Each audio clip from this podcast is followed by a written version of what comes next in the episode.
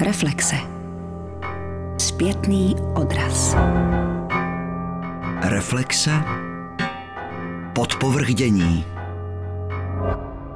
Jan Šulc je nejen neúnavný editor, jak o něm u příležitosti udělení ceny Karla Čapka za ediční a redakční práci pro českou literaturu napsali Lidové noviny roku 2014. Je to také člověk z nakladatelské knižní branže, z oboru, který se za posledních 30 a ještě více za posledních 10 let velmi proměnil. Přitom všem Jan Schulz byl, účastnil a účastní se toho, čemu se říká literární provoz a myslí se tím vše od autorských čtení po lidské příběhy jejich aktérů a především po přípravu a vydávání rukopisů proměněných editorskou a redakční prací v knihy. Na to, jak se proměnili nakladatelé, čtenáři, autoři a jejich redaktoři a jak se změnila jeho práce za posledních několik desítek let, se ho budu nyní ptát. Dobrý den. Dobrý den. Pracujete více než 20 let pro nakladatelství Torst. Nyní je vaše ruka výrazně znát na knihách nakladatelství Galen. Začínal jste ovšem roku 1990 v nakladatelství Odeon, kde jste jako jeho zaměstnanec, pokud se nemýlím, strávil tři roky. Jaké to tehdy bylo? Je ještě vůbec dneska možné být zaměstnancem nakladatelství jako redaktor či editor? Já myslím, že jsou taková nakladatelství, ta velká, která zaměstnávají redaktory i editory určitě, ale Myslím si, že ten rozdíl je obrovský, protože Odeon byla kulturní instituce. To v podstatě nebylo jenom nakladatelství, to byla kulturní instituce, která opečovávala jednotlivé oblasti kultury, jako bylo výtvarné umění, jako byla uměnovědná literatura, jako byly jednotlivé národní literatury, a to si myslím, že nemá dneska takové nakladatelství neexistuje. Mělo taky 150 zaměstnanců a z toho jenom ta redakce byla obrovská. Byli tam vedoucí redaktoři, jednotliví redaktoři, potom tam byl zástupce šéf-redaktora, šéf-redaktor, prostě ta struktura byla úplně jiná a myslím, že dneska už to je nepředstavitelné v podstatě. Existovala tehdy, okolo roku 90 a těsně po něm, tak silná čára mezi takzvaně malými a velkými nakladateli, jak se dnes říká. Máte přehled o tom, kolik těch malých nakladatelů z existenčních důvodů třeba muselo ukončit svou činnost, kolik jich třeba skončilo krachem, nebo bylo nuceno se orientovat na komerčnější literární segmenty? V té době žádná malá nakladatelství nebyla. Ta vznikla postupně, vlastně od toho roku 90 a přidávala se k těm velkým, tehdy ještě státním nebo družstevním nebo takzvaně kamenným. Ta velká postupně zanikala a nebo se transformovala do jiných a vlastně ta jména dnes vidíme, třeba Albatros existuje, je to největší nakladatelství v naší republice, má pod sebou různé sekce, divize, Stejně tak existuje Mladá fronta, která se taky různě proměňovala, ale většinou ta kontinuita není úplně přímá. Je to vždycky nějakým způsobem se to transformovalo. A kolik nakladatelství vznikalo, to jde do tisíců, že jsou o tom přehledy, existují ročenky eh, labirintu, kde to je možno dohledat. Mnoha nakladatelství vznikala, zanikala, počet přesný nevím, ale myslím si, že je to takové chaotické jako život sám, co se rozhodně zvětšuje a stále roste počet vydaných titulů. To je, myslím, jasné a stejně tak jako roste počet vydaných titulů, tak roste i, řekl bych, opačně vlastně něco a to je, že se snižují jejich náklady. To znamená, že je čím dál tím více knih v menších nákladech, to znamená, že ta nabídka je samozřejmě velmi pestrá, pestřejší než byla ale jsou oblasti, které zastoupeny moc nejsou a spíš si myslím, že na tom moc dobře nejsou. Ale to je otázka spíš vůbec celkového fungování kultury, ale i samozřejmě aspektů ekonomických, které jsou s tím spojeny. Panuje tedy nějaká nepřímá úměra mezi tím, jak zanikala malá nakladatelství, jak se zvyšoval počet ročně vydaných titulů, jak se snižovaly současně jejich náklady? No určitě tak, jak e, zanikají malá nakladatelství nebo mění svou práci, tak samozřejmě se koncentruje eh, to vydávání do nakladatelství větších, která jsou postupně i těmi, která ta malá kupují. To vidíme třeba v případě Vyšehradu nebo i v dalších nakladatelství, která prostě najdou ochranné křídlo v nějakém tom velkém nakladatelství a tam se starou nějakou divizí nebo subdivizí. Ale to je přesně ten model, který vlastně kopíruje ten vývoj eh, v podstatě třeba, co já vím konkrétně, abych nebyl obecný, tak třeba ve Velké Británii, protože tam, když přijdete do knihkupectví, tak tam vidíte knížky s různými nakladatelskými logy, nebo že to vydalo různé nakladatelství, ale když potom jdete do tyráže nebo případně si najdete na webu toho majitele, tak zjistíte, že to je několik koncernů, které vlastně vlastní tato malá nakladatelství, jenomže ty nakladatelství mají už nějaké jméno. To znamená, že ten vlastník vlastně prodává tu značku toho nakladatelství, ale ono už vůbec není samostatné. A to je vývoj, který tam probíhá už 40 let a v podstatě tady to vlastně kopíruje se s tím, že ten náš trh je menší. To znamená, že ta malá nakladatelství samozřejmě mají daleko větší šanci se udržet protože vlastně mají menší náklady a ten počet čtenářů si nějakým způsobem udržují, ale je to pro ně stejně obtížné, jako to bylo, řekněme, tam před těmi 50 lety. Jo. Je to v podstatě jenom ten vývoj, ale to je otázka finanční, to je otázka prostě kumulace kapitálu v podstatě. Myslíte, že je to žádoucí ten vývoj směrem ke kupování malých hezkých nakladatelství či edičních řad velkými molochy? Není to spíš tak, že místo toho, aby měli ochranou ruku toho velkého nakladatele nad sebou, že třeba jsou pohlceni a úplně udupáni? Já si myslím, že ono, když je něco pohlcováno, tak to nikdy tak nevypadá na začátku, že vždycky je něco pohlceno, chvilku se to živí, potom se to nepatrně omezuje, potom se to trošku víc omezuje, až nakonec to zůstane na nějaké si kostře která tam zůstane. Ale já si myslím, že třeba, když sleduju od přátel třeba eh, tu situaci třeba ve Francii nebo v Německu, tak, nebo v Rakousku, řekněme, tak tam jsou malí nakladatelé, ale to jsou prostě nadšenci, podobně jako byli tady, když si tady studujete třeba jak vypadala některá nakladatelství a jak fungovala za první republiky, tak v podstatě to bez toho nadšenectví a bez těch dluhů v podstatě nikdy nešlo. Jo, když sledujete, jak vydávali knížky třeba Josef Florian, jak vydával knížky další okruh malých nakladatelů, kteří tiskli u těch nakladatelů. Já zrovna teď s chodou okolností mám práci, vlastně vynikající knihu Vojtěcha Klimta o tiskárně tatínka a dědečka Karla Kryla, o Krylových, kteří vlastně tiskli všechna ta malá nakladatelství a tam takovou linii červenou, kterou bych řekl, takovou červenou nití, která se táhne celou tou knihu, je neustálé dluhy a splácení dluhu nakladateli. To znamená, že ty tiskaři byli zoufalí samozřejmě, protože ty nakladatelé neměli na to, aby jim včas zaplatili, samozřejmě tiskaři potom neměli na papír a podobně, ale to je vlastně daný, to je prostě daň za lásku. No. Prostě jako, když někdo má hrát literaturu a dobrou literaturu, tak tímhle způsobem vydává ty knížky a je to jedno, jestli v roce 1925 nebo v roce 2020. Prostě ta situace je podobná a samozřejmě já jsem přesvědčen o tom, že malá nakladatelství nezaniknou ani ve Francii, ani v Německu, ani u nás, ale nebudou to mít snadné, budou to mít, bych řekl, těžší a těžší neustále. Které knihy nebo jací autoři pro vás za ta vaše léta v nakladatelské praxi byly, nebo v redakční praxi, byly nejdůležitější? Patří mezi ně určitě Jan Vladislav, Jan Zábrana, Ivan Diviš, Emil Juliš, Pavel Šrut, Josef Topol. Jmenoval byste no ještě no, tak konkrétní knihy? Ty, které jste jmenovala určitě. Jednak bych rozlišil mezi tím, co byli autoři, řekněme, nežijící, to znamená, které jsem osobně nepoznal a jejíž dílu jsem se věnoval, tak tam samozřejmě to byly některé knížky, které považuji za velmi důležité, co se podařilo vydat třeba z díla Václava Černého, Jana Zábrany, nebo třeba Zdeňka Kalisty a dalších, Vratislava Effenbergera, tak to, to pro mě bylo velmi důležité, protože to dílo samo o sobě je, je velmi hodnotné, má velkou hodnotu, ale není tam žádná osobní vazba. Hmm. A potom to byly ty, které jsem poznal osobně, s nimi jsem mohl hovořit a ty jste jmenovala. A tím mě samozřejmě všichni oslovili. Já bych řekl, že taková osobní zkušenost nebo osobní pouto, nějaké, které vznikne mezi redaktorem a autorem. Určitě bych jmenoval Emila Juliše, za kterým jsem jezdil do Loun velmi rád, Josefa Topola, za kterým jsem chodil do Tunovské ulice nebo na Krakovec, když jsem dělal jeho knížky a hodně jsem se věnoval eh, Pavlu Šrutovi a jeho dílu nikoli pro děti, ale tomu vážnému básnickému, kdy jsem vlastně dělal redaktora nebo editora všech jeho knih z této oblasti, včetně těch textů písňových, které vyšly po roce 1990.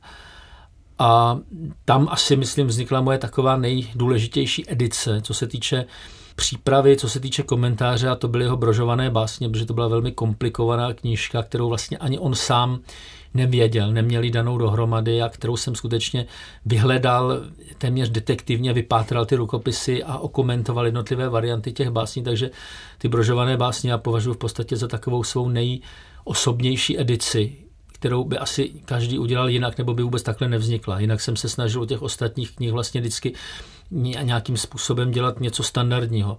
Ale je pravda, že některé knížky by nevznikly bez nějakého rozhovoru, bez dialogu mezi mnou a tím autorem. To byl případ Emila Juliše a nevyhnutelnosti jeho knížky nebo Josefa Topola a jeho básní. Prostě ty, ty knížky vznikly v nějakém si rozhovoru, dialogu a jejich podoba, kdyby to dělal jiný editor, by vypadala úplně jinak samozřejmě. To znamená, že ty knížky byly výsledkem nějakého rozhovoru. Takže jmenoval bych teda určitě Brožované básně Pavla Šruta, Nevyhnutelnosti Emila Juliše a básně Josefa Topola.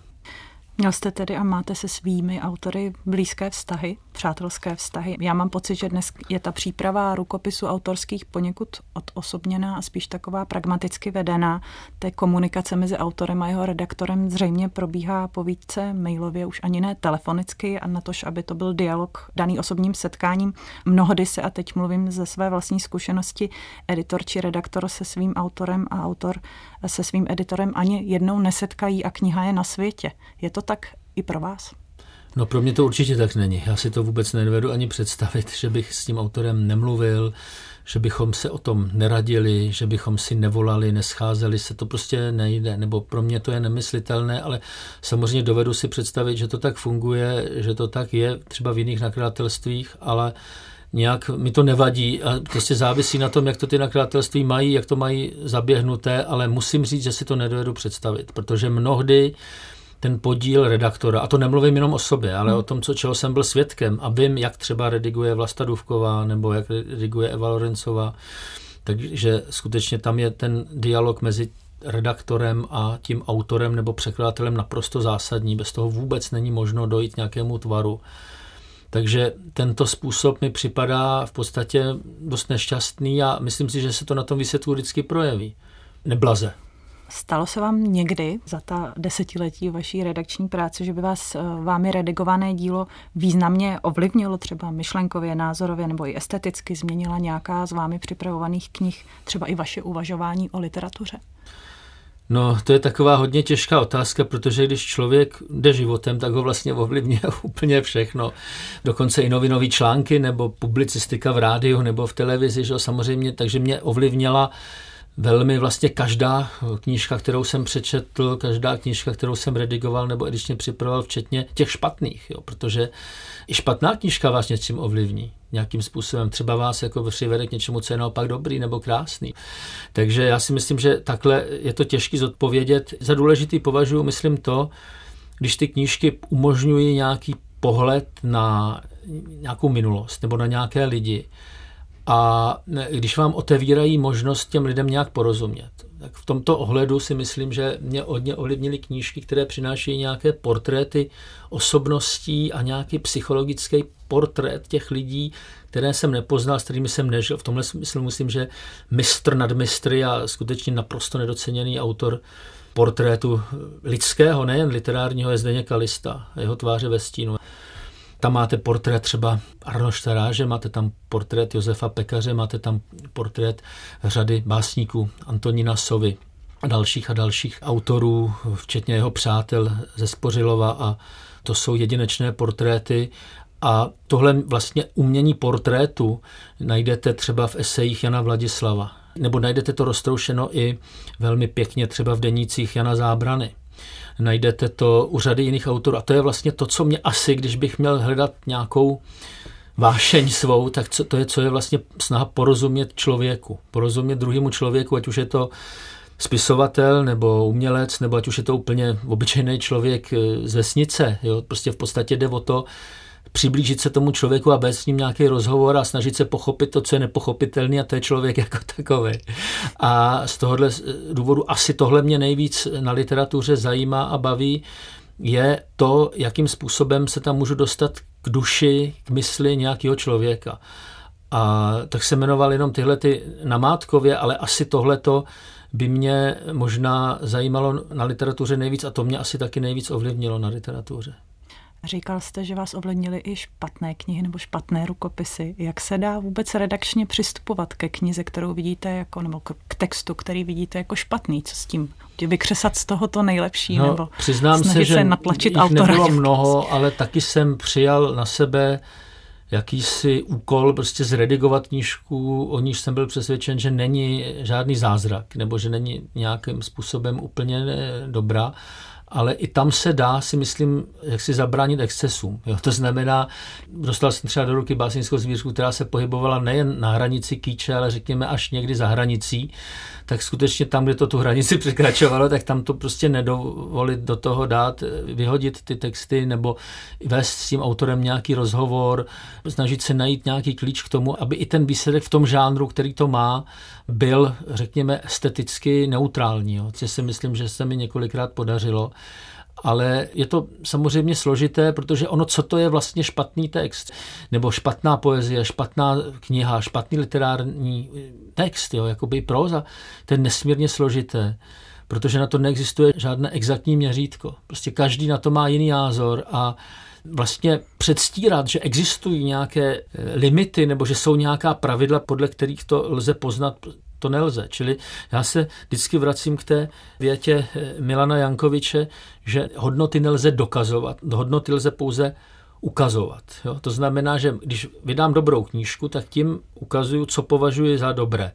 A těžko můžu dokázat, že něco dobré není, protože se nepohybuji na poli exaktním. No to jako když můžu něco změřit, zvážit, to je něco úplně jiného. To znamená, že tohle to si myslím, že je důležité, ale pohybujeme se v rozmezích nějakých žánrů. Ono upřímně řečeno je to složité, protože každá kniha, každý text nakonec podle mě vypovídá především o tom autorovi.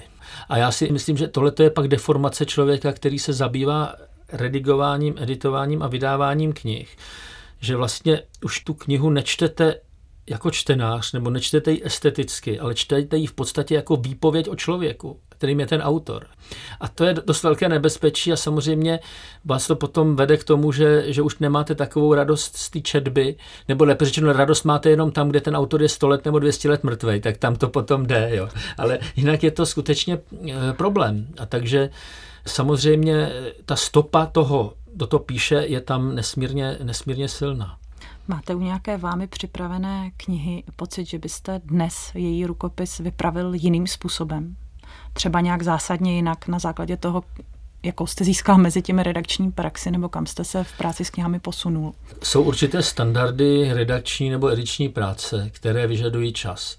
A je jasné, že na začátku 90. let třeba v Odeonu jsme tušili, věděli, že třeba Odeon nebude existovat už moc dlouho a snažili jsme se honem, honem, honem udělat nějakou práci, něco vydat, aby to bylo co nejdříve, protože už na to nebudou peníze. Takhle třeba vznikla dvojsvazková edice z díla Václava Černého Tvorba a osobnost, kterou jsem dělal s Jaroslavem Kabíčkem. A samozřejmě ta kniha bych chtěla ještě jednou redakčně přečíst. Chtěla by udělat třeba znovu ještě kolace. Vlastně ten tlak byl už tak velký toho, aby se to stihlo, že šlo o obrovské částky peněz, které se dávaly z odeonských peněz tiskárně, že se na to muselo spěchat, takže ta knížka samozřejmě, nebo ty dva svazky nesou chyby, i eh, jaksi redakční nebo, nebo ediční, prostě proto, že se to spěchlo. Naštěstí to vyšlo, vyšlo to skutečně v hodině 12. Pokud vím, tak ta tiskárna po tom, co to vytiskla, zkrachovala a Odeon už ji nikdy nezaplatil, protože už sám na to peníze neměl, takže ten svaček vyšel v podstatě zadarmo a šišel normálně na pulty a prodal se a lidi si ho koupili, ale vlastně nikdo nikomu za něj nezaplatil. Jo. Takže to je zajímavost, ale je to tak, takže samozřejmě ten Václav Černý by si vyžádal ještě rok práce. Já pokud samozřejmě bych jmenoval další, vím přesně, které byly knížky, které se uspěchaly, které se vydávaly k nějakému výročí nebo k nějakým Vánocům nebo k nějakému svátku, k nějaké vernisáži. A potom to samozřejmě nese ty stopy, například kniha Vojtěcha Lindaura Big Beat nutně potřebovala rejstřík mení, protože to jsou dějiny českého Big Beatu, kde chybí rejstřík, to znamená, že když si chcete najít kapelu Olympic, tak musíte listovat tou knihou do nekonečna, než najdete Olympic, tak, ale kdyby tam byl rejstřík, tak si ji najdete hned. Čili tam se vysloveně upustilo od rejstříku proto, aby se to stihlo vydat k nějakému výročí nebo k nějakému vernisáži, já už to nevzpomínám, ale čili samozřejmě takovýchhle případů bych mohl jmenovat deset, kde nějaký vnější tlak zamezil precizní práci, ale jinak pokud se týče ediční přípravy nebo edičního přístupu, tak samozřejmě třeba tehdy byl kritice podroben třeba kouzelný kočár Jalostrava Durycha, kde se vycházelo vlastně z nějakého opisu toho rukopisu, protože ten rukopis prostě nebyl přítomný, nebyl dostupný.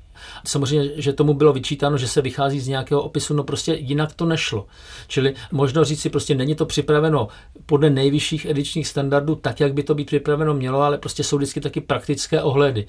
A ty do toho vstupují mnohdy i tam, kde třeba jde autory nedávno zemřelé, nebo autory jejichž příbuzní žijí, kteří prostě nějakým způsobem chtějí do toho vstupovat.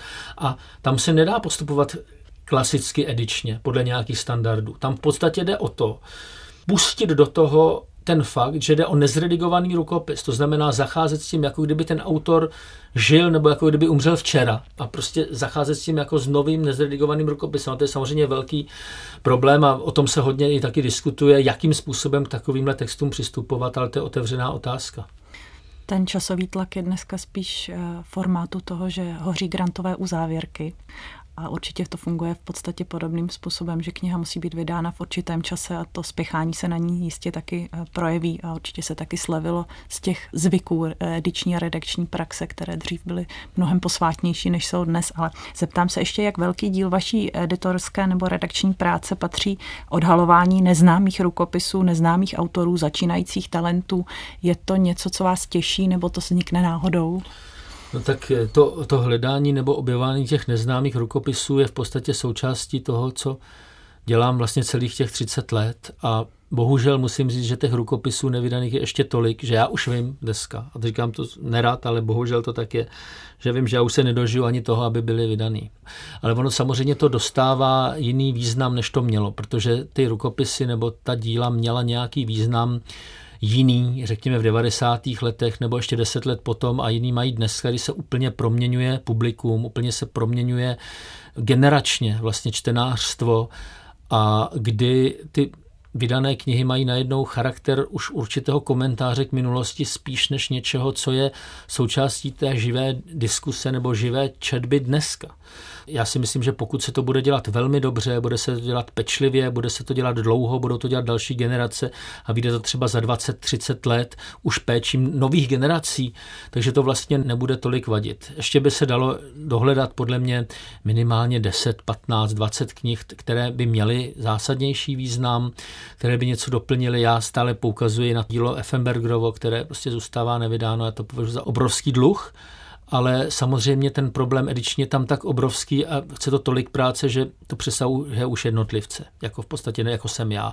Ale stejně tak by bylo možno hovořit o díle Josefa Jedličky, bylo by možno hovořit o nevydané obrovské literární pozůstalosti Františka Kautmana a dalších a dalších. Skutečně je toho hodně nevydáno, ale já věřím tomu, že se vždycky najdou nějací mladí lidé, kteří budou studovat na fakultách, které to bude zajímat a kteří se k jednotlivým těm autorům obrátí a ty edice dělat budou. Ale řekl bych, že skutečně ten literárně živý význam je už trošičku jiný, než byl řekněme 15 let po tom roce 1990. K tomu se právě vrátím, protože legenda praví, že kdysi v 80. letech jste po jedné návštěvě jakéhosi knihkupectví ve Velké Británii dospěl právě k tomu rozhodnutí, že se budete věnovat redigování té části české literatury, která nemohla z různých důvodů výjít do roku 89.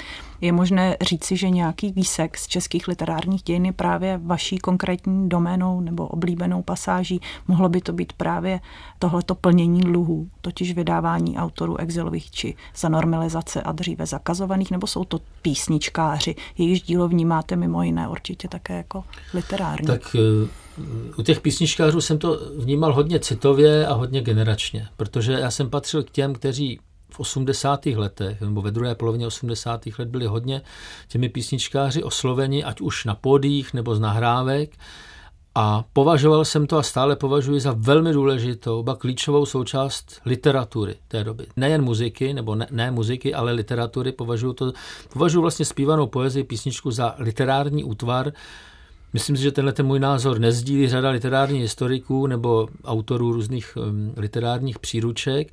Proč to tak je? No, protože jednak se mění publikum a způsob komunikace, to znamená, že ten zpívaný text se dostává k daleko většímu počtu posluchačů, čtenářů, než text psaný, než poezie.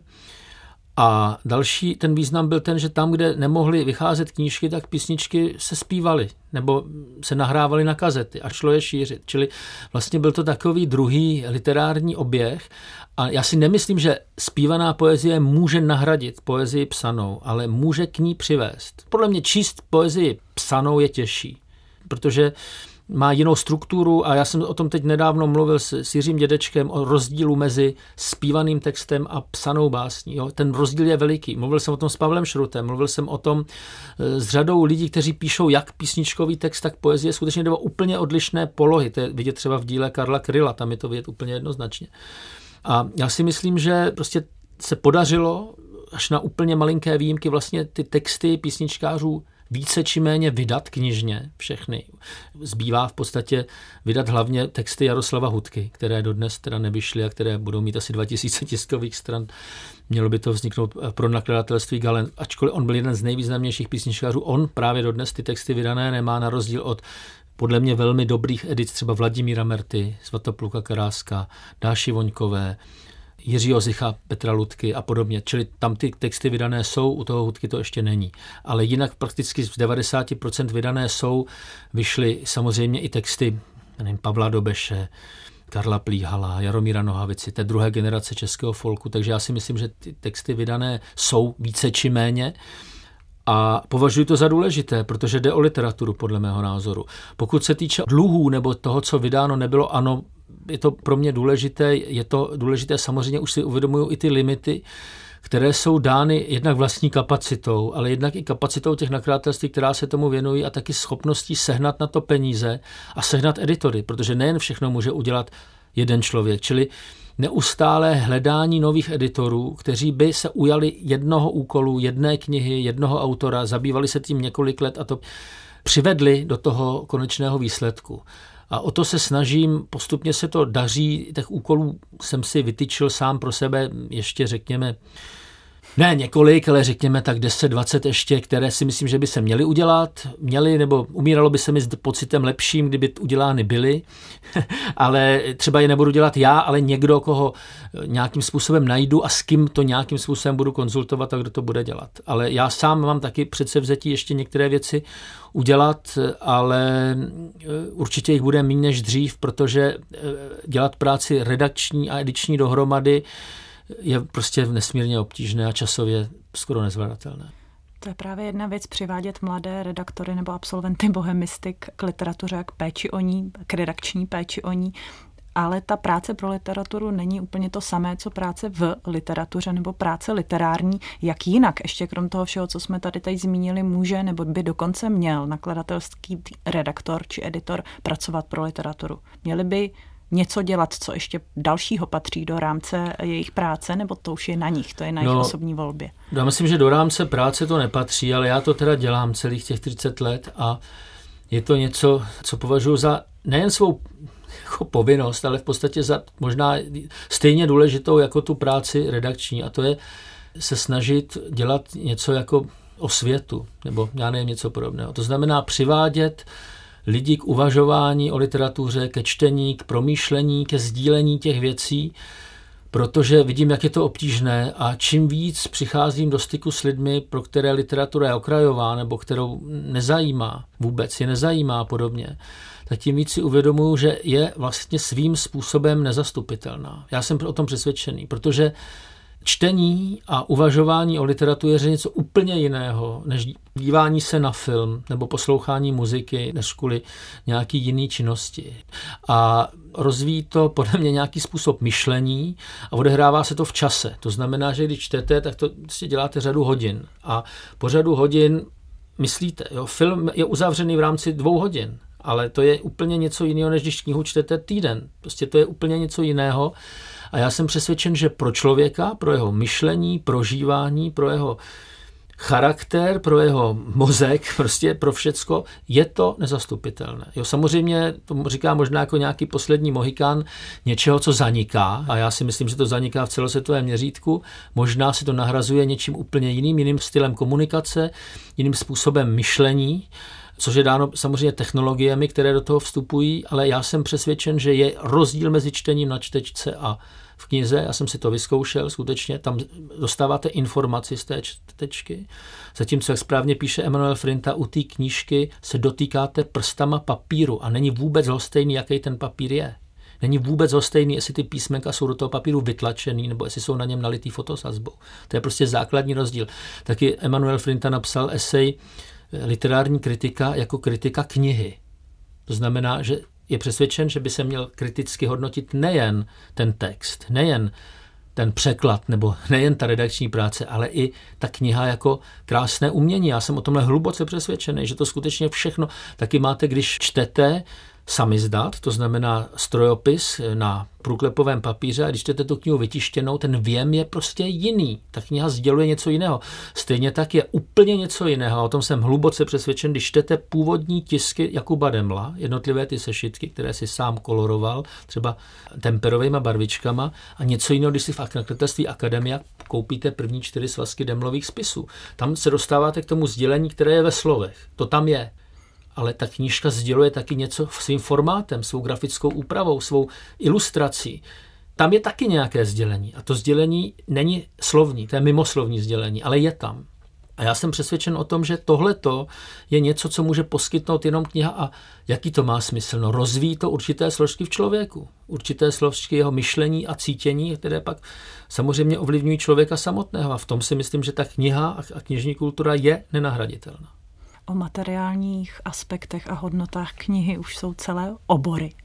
A když ještě zůstaneme u toho, jak technologie zasahují do způsobu čtení knihy, tak bych se zeptala na to, jak zasahují do způsobu redakční práce. Mám na mysli internet, mobily, způsoby nynějšího vyhledávání informací a zpracovávání informací. Vlastně čistě elektronicky dotklo se to, nebo dotýká se to nějakou podstatnou měrou redakční a ediční práce, nebo to je pořád to sezení nad papírem, eh, trpělivé pročítání, zaškrtávání? Určitě to ovlivnilo samozřejmě spoustu věcí. Jedna, podle mě to nejří, ne, především ovlivnilo samotný literární text, to znamená tu prózu, zejména prózu. Jo. Já tomu někdy říkám počítačová próza, protože prostě ten počítač umožňuje tomu autorovi nestřídmost. To znamená, že vlastně tam prostě jsou vaty, že prostě ono je to snadné přidávat řádky, řádky, řádky, když to nemusíte ťukat na stroj, ale ono vám to tam na té obrazovce samo naskakuje. To si myslím, že eh, takových autorů bychom našli desítky, nejen u nás. Což si myslím, že je jedna z věcí. Samozřejmě pokud jde o tu vlastní práci, znám, nebo redigoval jsem několik básnických sbírek, jejichž texty autoři napsali v noční tramvaji do mobilu a posílali mi ty básničky jako SMSky. A já jsem to potom převáděl eh, do Verdu a vlastně jsem si to sdílel do počítače a tam jsem to potom redigoval. Jo. Čili je úplně běžné, že se dneska poezie píše do mobilů. Je to úplně běžné. Na těch sbírkách to není vidět. Že? Samozřejmě ty sbírky výjdou, ale je to tak. Skutečně mohl bych teda jmenovat i ty autory, ale nechci. Na tom textu to není vidět? To by mě eh, překvapilo. Na tom textu to vidět není. Na první pohled na tomto textu to vidět není. Ku podivu.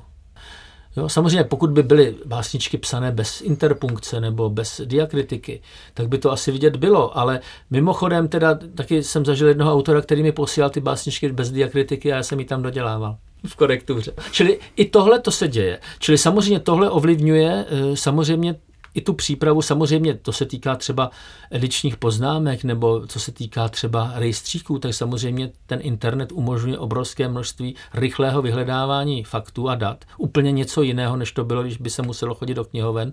Ovšem fakt je, že to spolu taky nese spoustu chyb. Protože na internetu nemáte žádnou jistotu, že ta daná věc je správně. Prostě tam, já nevím, hledáte správný pravopis nějakého zahraničního jména, jo, nějakého cizího jména vlastního a zjistíte, že tam 500 výskytů, kde se to píše s akcentem a 500 výskytů, kde se to píše bez akcentu. Čili když tu, ten jazyk neznáte, nebo když nemáte nějakou skutečně tištěnou knihu, kde to můžete ověřit, tak prostě nevíte, co je vlastně správně, protože 500 výskytů je hodně a 500 výskytů je taky hodně a teď to jako zjistěte. Čili samozřejmě, že tohle všechno to sebou nese Co úplně nesnáším, a to tady teda můžu říct naplno, je odkazování na internetové zdroje. Když vědecká publikace nebo odborná práce odkazuje na internetové zdroje, považuji to za zhůvěřilost, protože za týden, za 14 dní už žádné ty internetové zdroje existovat nebudou. Prostě to nenajdete. Takže máte knihy v knihovnách, kde máte polovinu odkazů na internetové zdroje, ale ty už ty stránky s těmi zdroji už dávno nejsou vyvěšeny. To znamená, odkazuje to na něco neexistujícího. A já tvrdím, že kultura je paměť zejména paměť. Jo? Kultura je paměť, prostě celý tisíciletí to tak je. A pokud odchazuju na něco neexistujícího, tak se dostávám už do fantasmagorie.